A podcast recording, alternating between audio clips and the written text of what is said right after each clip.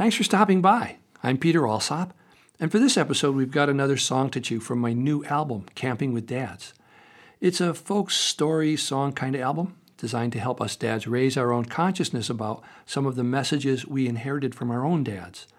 It'll help us do a little better job of helping our boys understand the need to respect and care for our daughters and ourselves.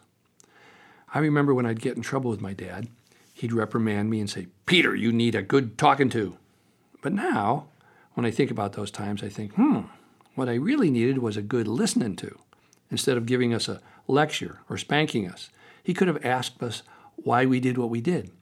Kids usually have some kind of crazy reasons for doing the things we do, and we might be way off base, but when our parents don't even ask, they miss an opportunity to find out what's going on for us. And maybe, with that information, be better able to help us. Even as adults, some of us don't always consider the consequences we might face when we don't think things through. As a parent, I've tried not to make that same mistake, not listening to my own kids. So here's the song I wrote about that from my Camping with Dads album, You Need a Good Listening To. You need a good listening to. Sound like it hasn't happened for you. So here's what I'm gonna do. I'm gonna listen to you right now.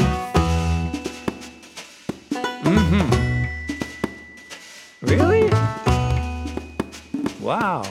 I'm gonna listen to you. Tell me what's on your mind. Any feelings you might find.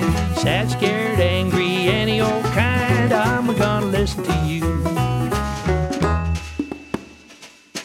Hmm? Okay. Yeah, I'm gonna listen to you. I talk too much anyway. Listening to what you say. I won't interrupt or get in your way. I'm gonna listen to you. Here we go. I'm listening. Yeah, I'm gonna listen to you. My lips are sealed, won't say a thing. Tell me what's happening. Laugh or cry or yell or sing. I'm gonna listen to you. I won't give my opinion when you share your information. No matter what your situation, I'm gonna listen to you. You need good listening to. Sounds like it hasn't happened for you. So here's what I'm gonna do. I'm gonna listen to you. Cause you need a good listening to. So I'm gonna listen to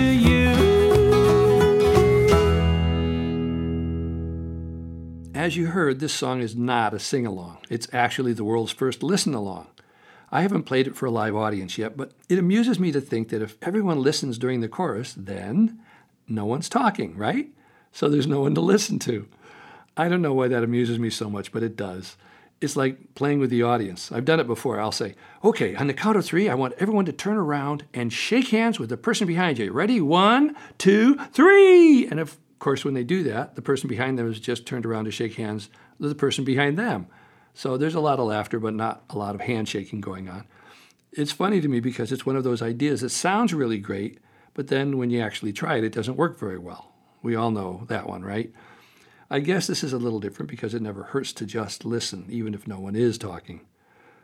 The therapists really like this song, and it's great for parents too. It's so very special when we have someone in our life, a friend, hopefully a parent or a grandparent or other relative, who really knows how to listen to us. That's a rare skill. Most people don't know how to really listen. A friend of mine, Dr. Ted Klontz, actually runs a workshop for high level executives on how to listen. I think that's a leadership skill that's really needed these days. A lot of folks who say they're listening to us don't really listen. I remember back when I was starting out, I'd make an appointment with a record company executive, an A&R person. I think that used to stand for artists and repertoire or something. Those were the guys who would listen to your recording and then tell you if they thought you were marketable enough for them to offer you a record deal or not. They almost always had people waiting out in the waiting room. It was rare if they actually saw you at the time of the appointment, I guess because they were very important and very busy. And then once you got in to see them, you'd sit down and they'd say, Okay, now, what is it you've got for me today? I'm all ears. So I'd start my pitch. and they'd interrupt and say to their secretary, Oh, Gladys, is that meeting with Bob Wilson this afternoon, or is that for next Wednesday? Or I'd hand them my audition tape and they'd say, Don't mind this stuff on my desk. I'm listening. I, I just have to sign a few letters here that need to go out in the next mail. It's okay. I can do two things at once. Or I'd start again and the phone would buzz and they'd pick it up and say, What is it, Gladys? Oh, Charlene. Okay, sure. Put her through. And then he'd lean over to me and whisper, say, This'll just take a minute. Charlene, so good to hear from you. You're back from the Bahamas. Then they'd hold up one finger and nod like they knew I wouldn't mind because they're very busy and just had to take Charlene's call. Can you relate to any of this?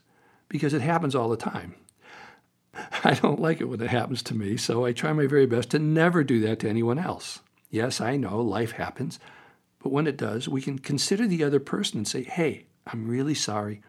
I've got something that came up I have to deal with, so I don't have a whole hour right now, but I can give you my completely undivided attention for the next 20 minutes. Will that work for you? If we need more time than that, let's make another appointment so we can finish. Would that be okay? I'm very sorry. And then, if I had a secretary, I'd say, Gladys, please hold all my calls for the next 20 minutes. I'm in conference and we don't want to be disturbed. Thanks. And then I'd say, okay, what's up? And I'd listen for the entire 20 minutes, unless you asked me some questions. My time would be all yours. The first time someone actually did that for me, I almost started to cry out of gratitude. We all need a good listening to from time to time. It helps us clear our own heads. It lifts us to feel someone else cares about us enough to give us their undivided attention. It affirms our perception that we are a person worthy of being listened to. And isn't it nice if we can do that for someone else? When someone does really listen to us intently, it's so unusual that it can feel disconcerting. Us humans are most comfortable when we have some kind of distraction available, so that if our talking gets too deep or too personal, then we have a place to put our attention that is not the other person. A lot of men, for instance, like to go out fishing with each other or play pool or golf or watch sports and drink beer. And during the event or distraction, the talking that goes on can be really deep and meaningful about what's going on in our lives. But it feels okay because we've always got the distraction to go to if it becomes too uncomfortable.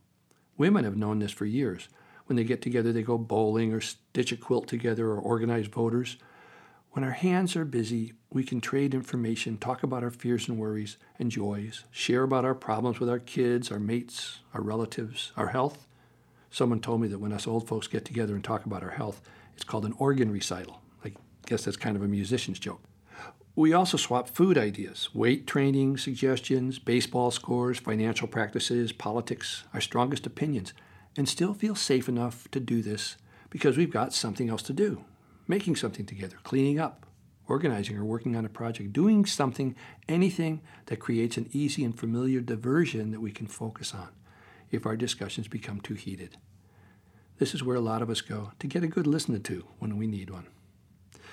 Okay, that's it for now.